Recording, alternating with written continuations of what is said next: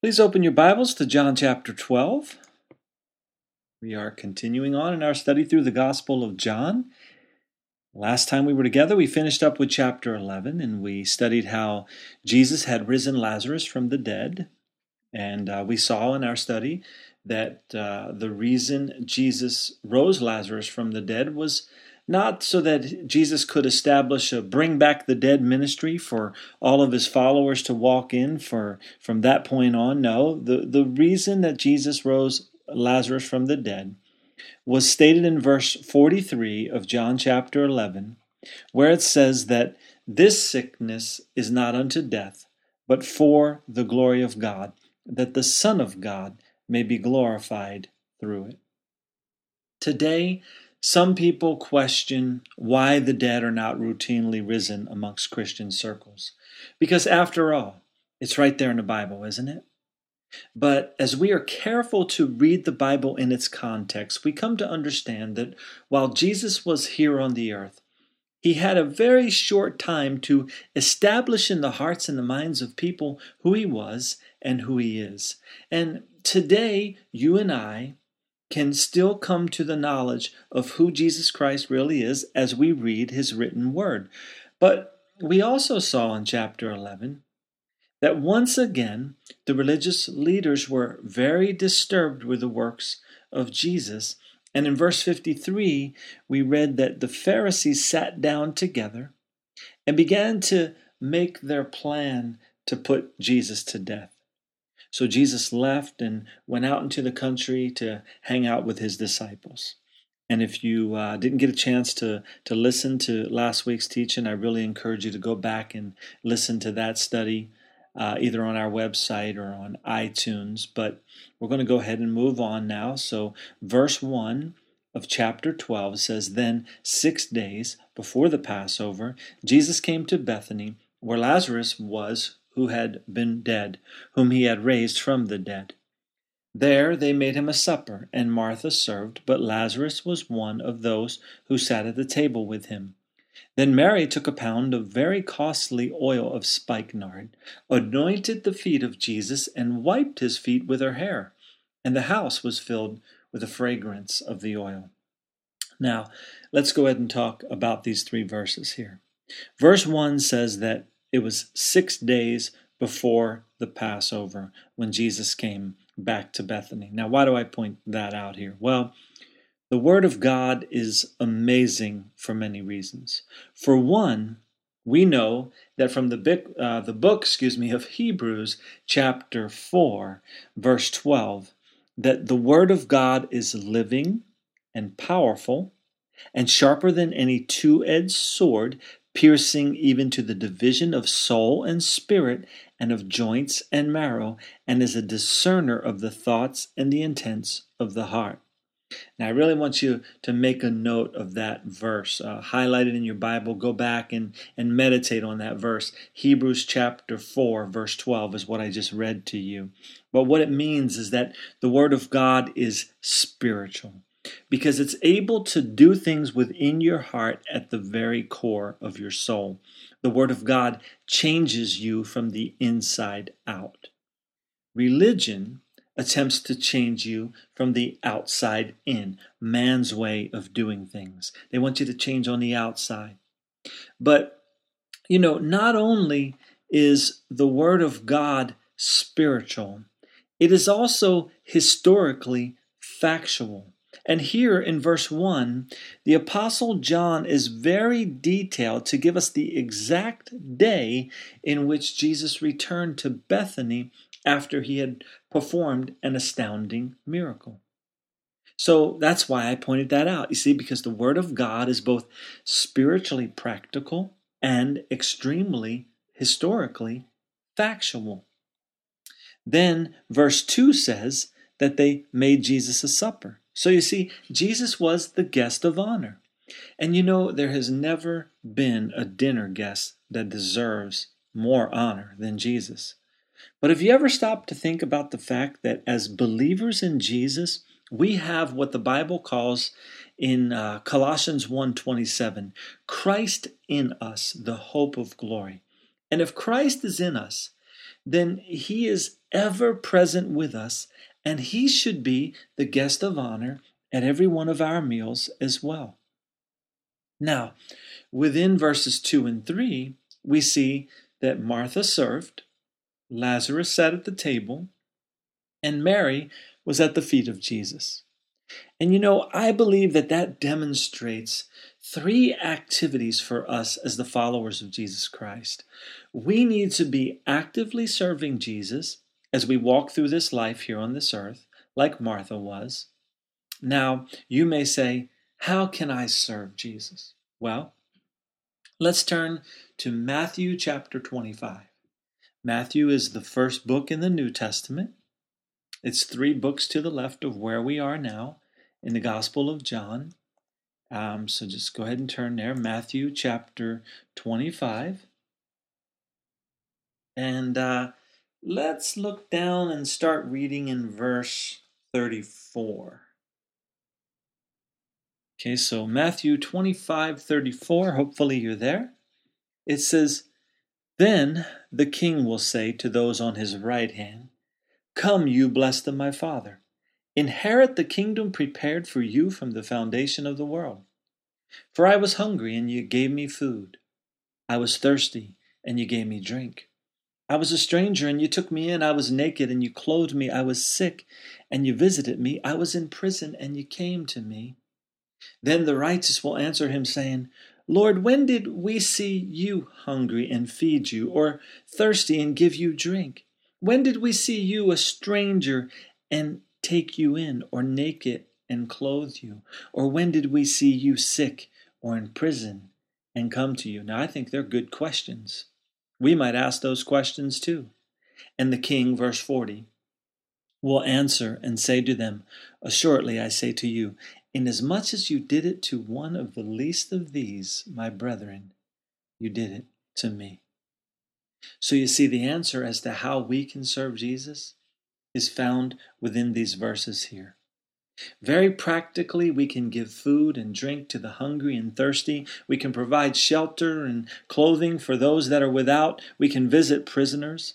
And all of these things and more when done in the name of the Lord Jesus, are, are examples of how we can serve Jesus.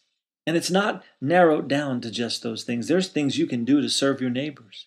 There's things you can do just within your community, all, all, around. There's plenty places where you can step out and in the name of the Lord just serve somebody expecting nothing in return.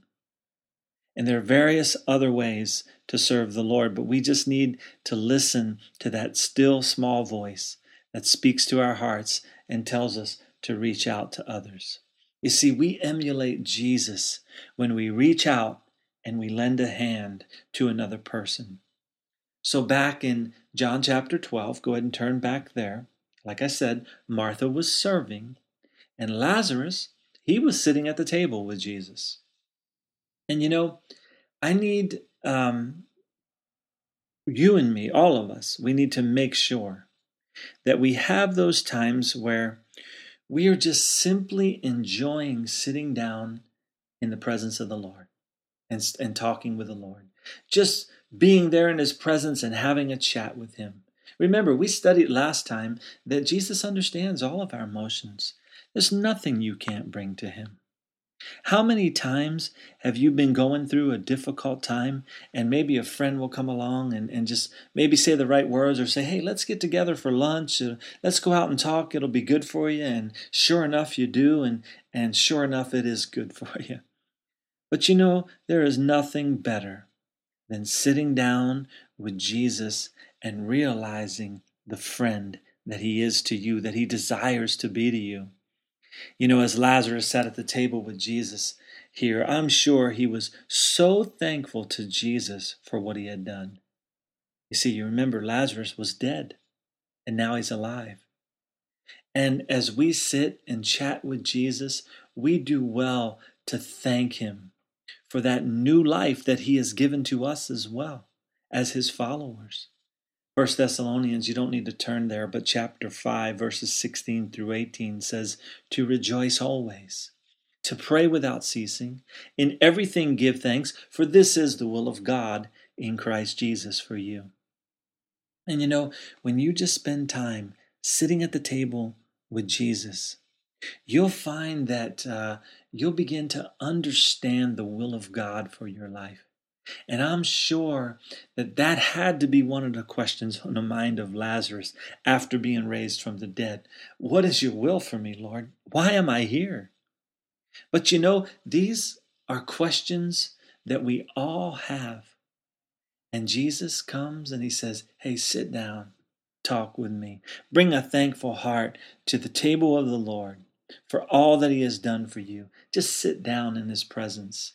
So we have Martha serving. We have Lazarus sitting at the table with Jesus. Then at the end of verse 3 there, we see that Mary was at the feet of Jesus, worshiping him with all that she had. No possession of Mary's was so precious that she would keep it from Jesus. And you and I need to spend that time at the feet of Jesus as well, worshiping him and pouring all that we have out to him because 1 Corinthians 10:26 says that the earth is the Lord's and the fullness thereof.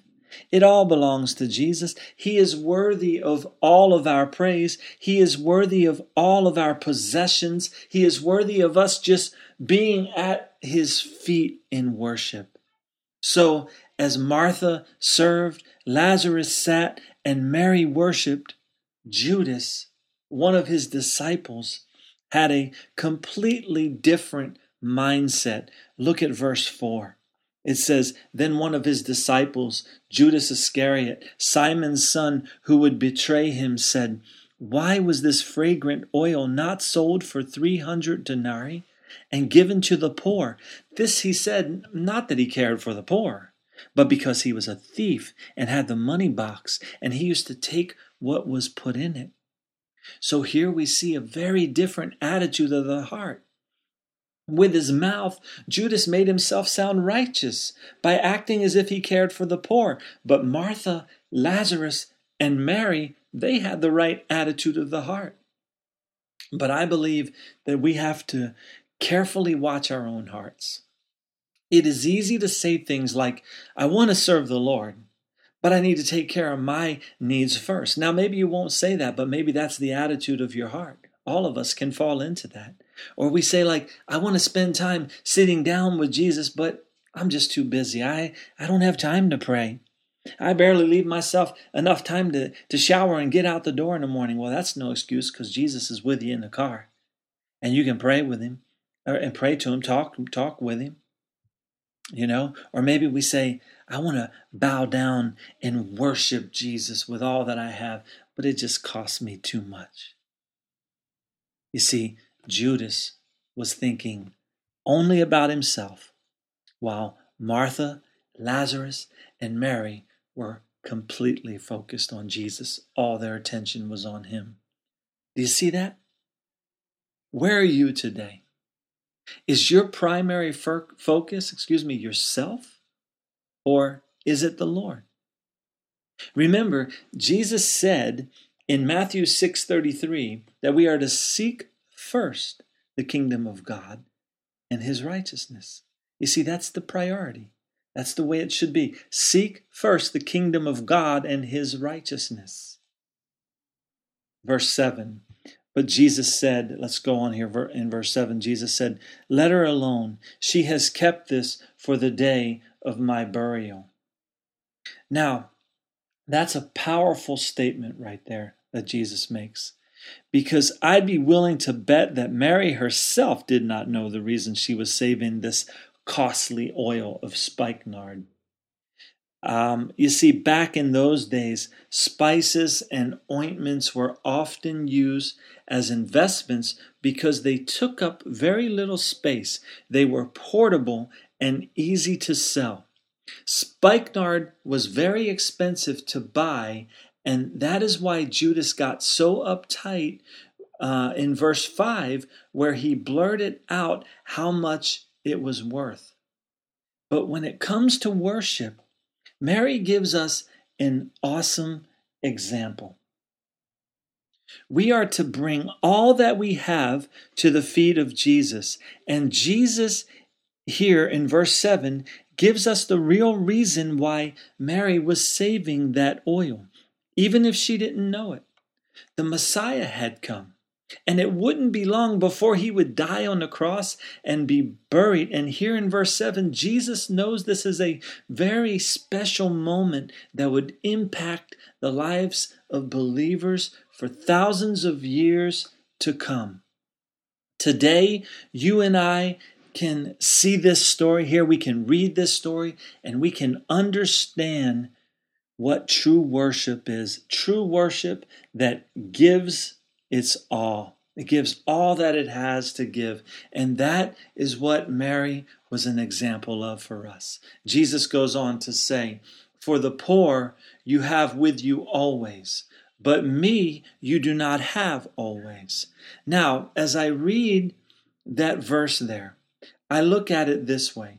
Though it is very important to serve the Lord like Martha and to sit at the table with him like Lazarus, there is nothing better than just sitting at the feet of Jesus and worship. As Jesus communed with this family, this act of Mary's was a very precious moment in time. Like I said, we too can have those precious moments by getting on our knees and giving all we have to worship Jesus Christ our Lord. So Jesus says there in verse 8 that the poor you have with you always, but me you do not have always. So there's a priority there. Yes, it's great to go out and serve, to do those things that the Lord wants us to do. But more importantly, is that we know Jesus for ourselves. You see, many people go out and do good things. And, and they, they feel they're doing a wonderful thing. But you got to know Jesus. You got to know the Savior you, you got to be born again, Jesus said in, excuse me, John chapter 3. So, most important thing is knowing Jesus. The most important thing is bowing down at his feet in worship of him. So, let's uh, move on here. Now, verse 9 says, Now a great multitude, or excuse me, a great many of the Jews knew that he was there, and they came not for Jesus' sake only, but that they might also see Lazarus, whom he had raised from the dead. Now, oftentimes in Scripture, you'll see a contrast between one behavior and another. Excuse me one second, I need to grab a drink of water. Ah, sorry about that. But anyway, you'll see a contrast in Scripture between one behavior and another. We go from Mary a worshiper to a group of Jews that are fascinated spectators and nothing more. They came for Jesus, but just as interesting to them was the prospect of visiting a man that had been called back from the dead. And you know, today there are many, many churches out there, and they use gimmicks and programs to draw in people. But the, the real reason that people should come together at church is just to worship Jesus. That's what it should all be about fellowship all around the name of Jesus. You see, I believe in simplistically teaching the Bible and, and bringing you to a place where you grow in your desire to simply be at the feet of Jesus. You see, church today, in many ways, has become somewhat like, ah, like the frosting on a cake. You know, the frosting is so good that we can't resist sticking our finger in it and putting some of that sweet tasting sugary substance on our tongues. And in, in so doing, you know, the cake sits there and, and plays second fiddle just because of that frosting looks so good and it's so sweet. Mmm. You know, it's, but the Word of God should be the reason that we gather. Eh, the Word of God should be the substance of it all. When we come together around the Word of God, this is a precious moment because His Word, as I mentioned earlier, is alive. It's active and it does things within our hearts and within our minds. And it has, and it gives us the power that we need to thrive as followers of Jesus here on this earth. But I tell you what, the enemy of our soul desires that we do not come to that place of worshiping the Lord with all of our heart. He's okay with us enjoying the icing, but He wants you ignorant of the substance, the true substance that is knowing Jesus Christ. And we saw that they were plotting to kill Jesus, remember? Why? Because they did not want to believe that he was their Messiah. And he was upsetting their apple carts. And here in verse 10, they want to kill anyone that testifies of the glory of God. Look at verse 10. But the chief priest plotted to put Lazarus to death also, because on account of him, many of the Jews went away and believed in Jesus.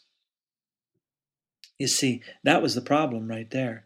Many of the Jews went away and believed in Jesus. They went away from that dead religion. They went away from being followers of man, followers of the priests and the Pharisees. They went away from that because they came to know Jesus. And you know, before I died to myself and was born again, you know, I I I was all right to be around. My friends liked me.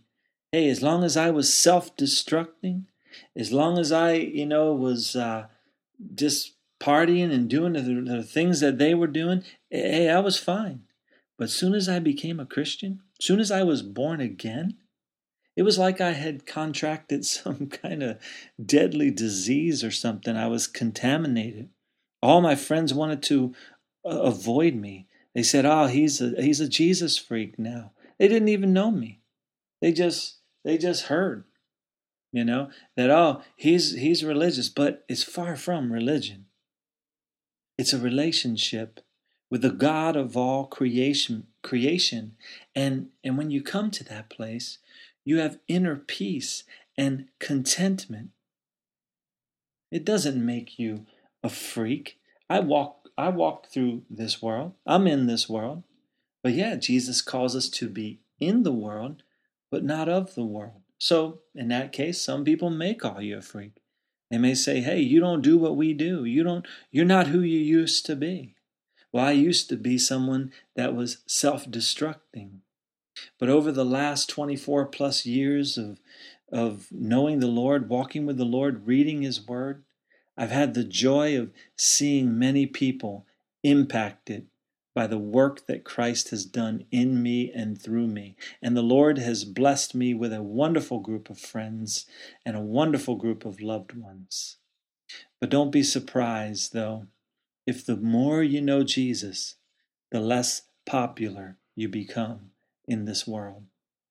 Verse 12 the next day a great multitude that had come to the feast when they heard that Jesus was coming to Jerusalem took branches of palm trees and went out to meet him and cried out, Hosanna! Blessed is he who comes in the name of the Lord, the King of Israel. Now, we talked about last time, there was a very large amount of people in Jerusalem for this particular fa- um, Passover feast. Now, by a large amount, like I said, it's estimated to be over 2 million people. But notice here in verse 13 that they are calling Jesus the King of Israel. Historically, the Jews were an often oppressed people. They were oppressed by Pharaoh. They were oppressed by the Syrians. And at the time of this feast, they were oppressed by the Romans. A couple of weeks back, um, I brought up a man in, in our study a couple of weeks back, a man named Judas Maccabee. You see, when the Jews were oppressed by a very nasty uh, Syrian king, Judas Maccabee formed a band of men that organized guerrilla warfare and overthrew this king. And this liberated the Jews back in that day from their oppression. And what they did was they praised Judas Maccabee by waving palm branches in his honor. Well, here in these verses, they're doing the same thing with Jesus. They want him to become their political king and set them, set them free from their oppression. But that is not the reason that Jesus came. Today, many Christians have fallen into this same trap. They use the name of the Lord for their political advantage.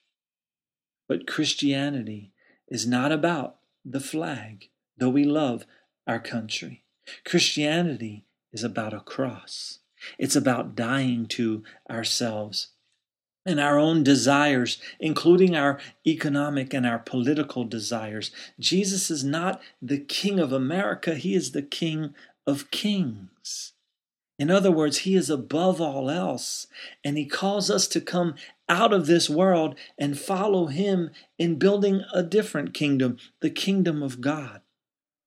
And as a pastor, I will not discuss political issues.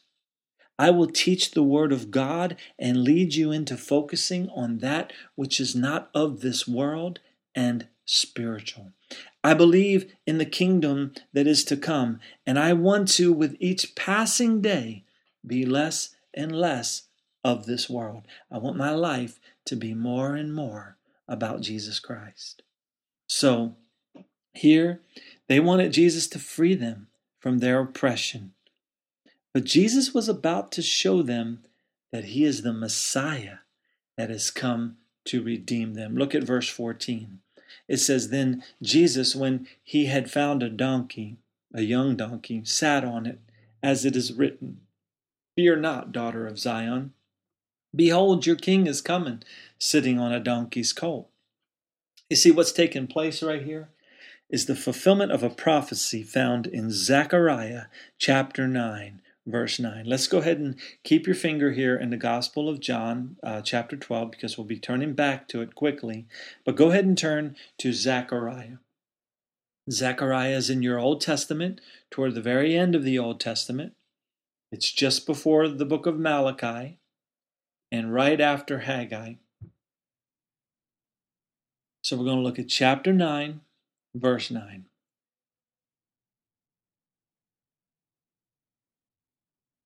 It says, Rejoice greatly, O daughter of Zion.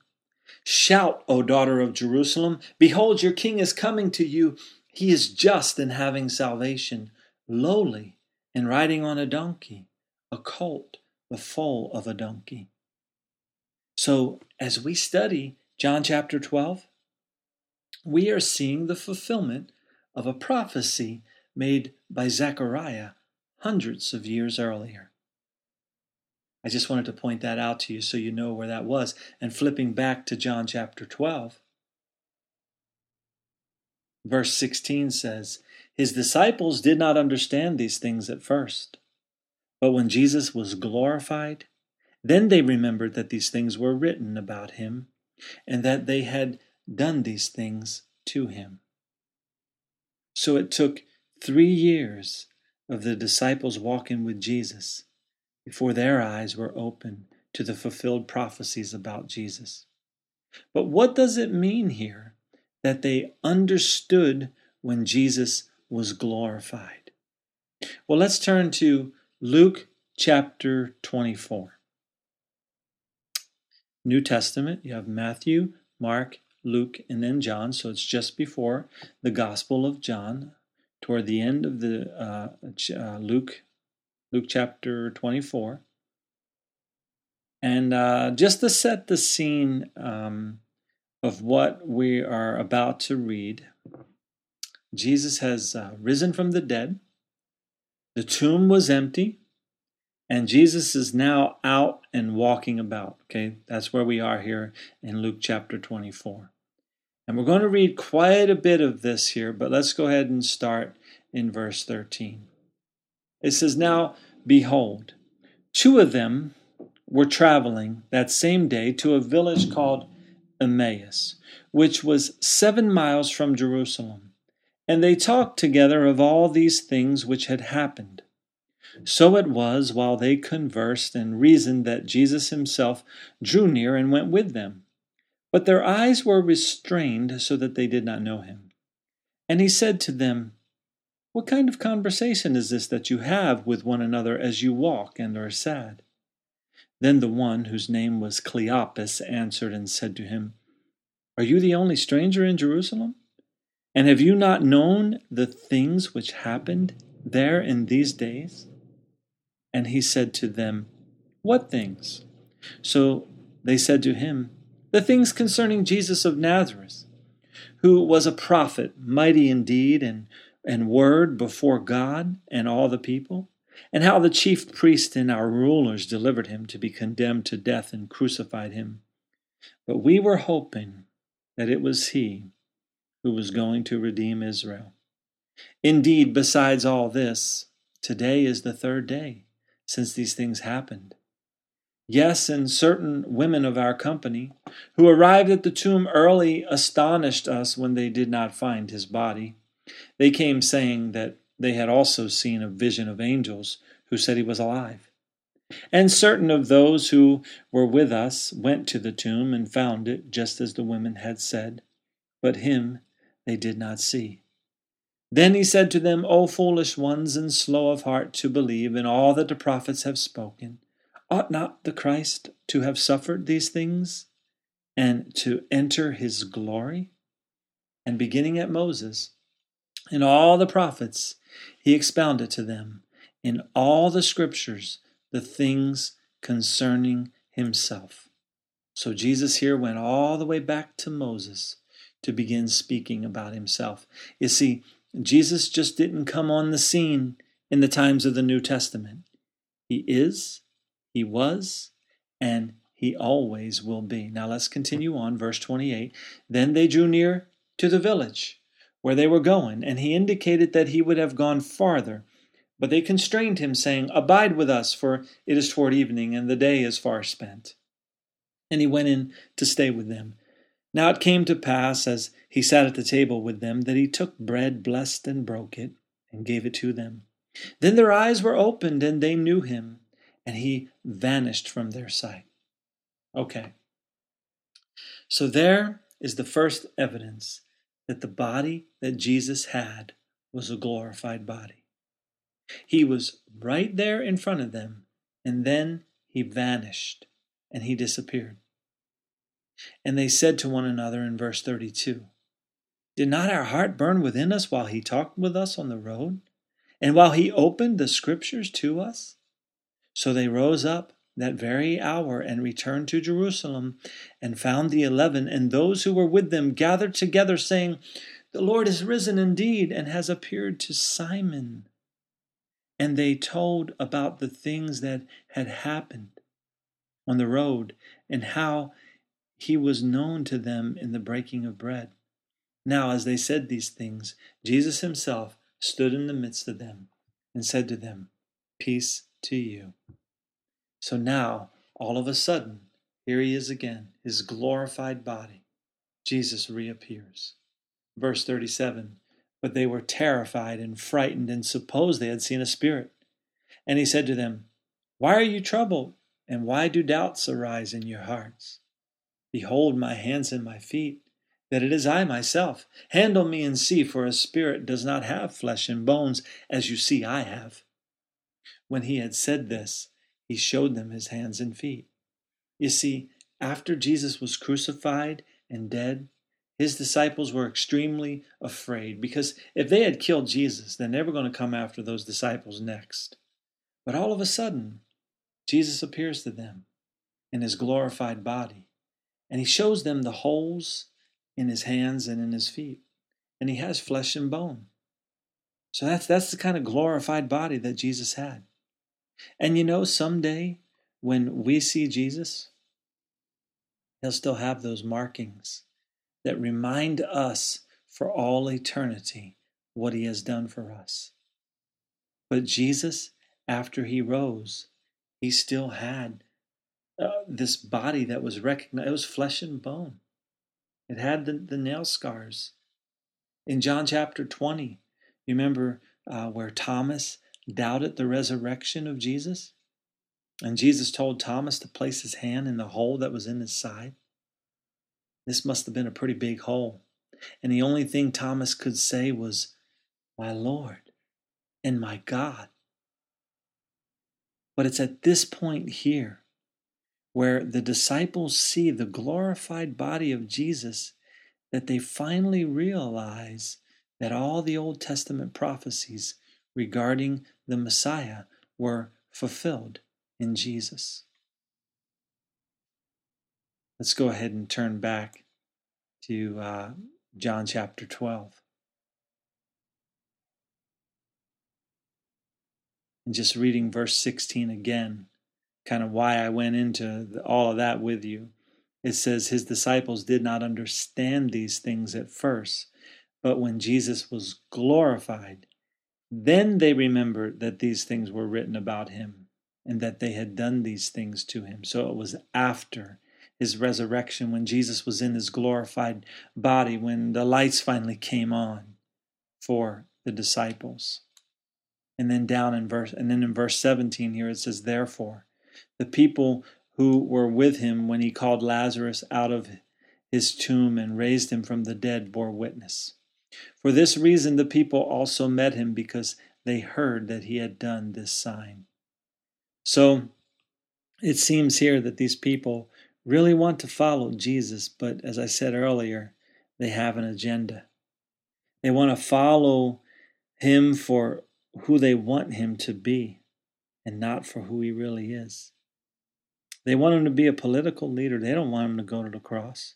They want physical freedom. They want a prosperous life. They, want that more than they want spiritual freedom and a prosperous soul. And you know, many false Bible teachers today are leading people down that same path, telling them that Jesus can be the God of their politics and the God of their checking accounts. But we don't see that in the scriptures. Verse 19 The Pharisees therefore said amongst themselves, You see that you are accomplishing nothing. Look, the whole world has gone after him. But you know, in reality, here, the Pharisees really didn't have anything to worry about. Because not long from this time, these same people that were shouting, Hosanna, blessed is he who comes in the name of the Lord, the King of Israel, they will soon be shouting, Crucify him, crucify him. You see, if we make Jesus to be who we want for him to be, then we will be fickle people that flip flop back and forth from one emotion to the next. But if we understand through the scriptures, through the Word of God, the truth about who Jesus really is, then we come to a place where we die to ourselves and we live this life completely by faith in Him. He's not the political king of America. He is not the God of our prosperity. He is the great I am. The one who was and is and is to come. He is God Almighty. And we must make sure that we do not get into believing anything else. And how do we know all of this? How do we know the truth about Jesus? How do we know what His will is for our lives? It's in the Word of God. We must abide in His Word because His Word will keep us walking in the truth. As we study the Word of God, there will be constantly eye opening experiences that take place for us. The disciples walked three years with Jesus, but when Jesus was glorified, they understood the truth of the Scripture. For you and I today, when we allow Jesus to be glorified in our hearts and take his rightful place on the throne of our hearts, we then come to know the truth that sets us free. And we give up trying to make him suit our lifestyles. We stop trying to put him in our own little box and say, This is how we believe in Jesus in our church. Oh, well, yeah, well, this is how we believe in Jesus in our church. We stop trying to box him up and we come to a place where we, within our own hearts, as individuals, absolutely surrender to Him, and where it causes us to just fall down on our knees like Thomas. And the only things that can come out of our mouth is, My Lord and my God. That's what happens when you come to know Jesus. Is you fall at his feet in worship like we saw Mary doing. You have a desire to go out and serve Him like we saw Martha doing. And you have that desire to, to sit down and chat with Him like we saw Lazarus doing. And all of this takes place. Why? Because we're such good people? Because we're holier than thou? No. It's because we understand that we need a Savior. That we, uh, we understand that we fall short of the glory of God, that we've sinned. And we open our hearts to the Lord Jesus Christ and we say, Lord, take control. It's not about me anymore, it's all about you, Jesus. God bless and thanks for listening. Like I said, we love to hear from you. You can contact us uh, via our website at a loveoutreach.com. Uh, you can email us at info at a loveoutreach.com. Um, lo- love receiving uh, your prayer requests. We love hearing from you. And uh, we'll see you next time. God bless.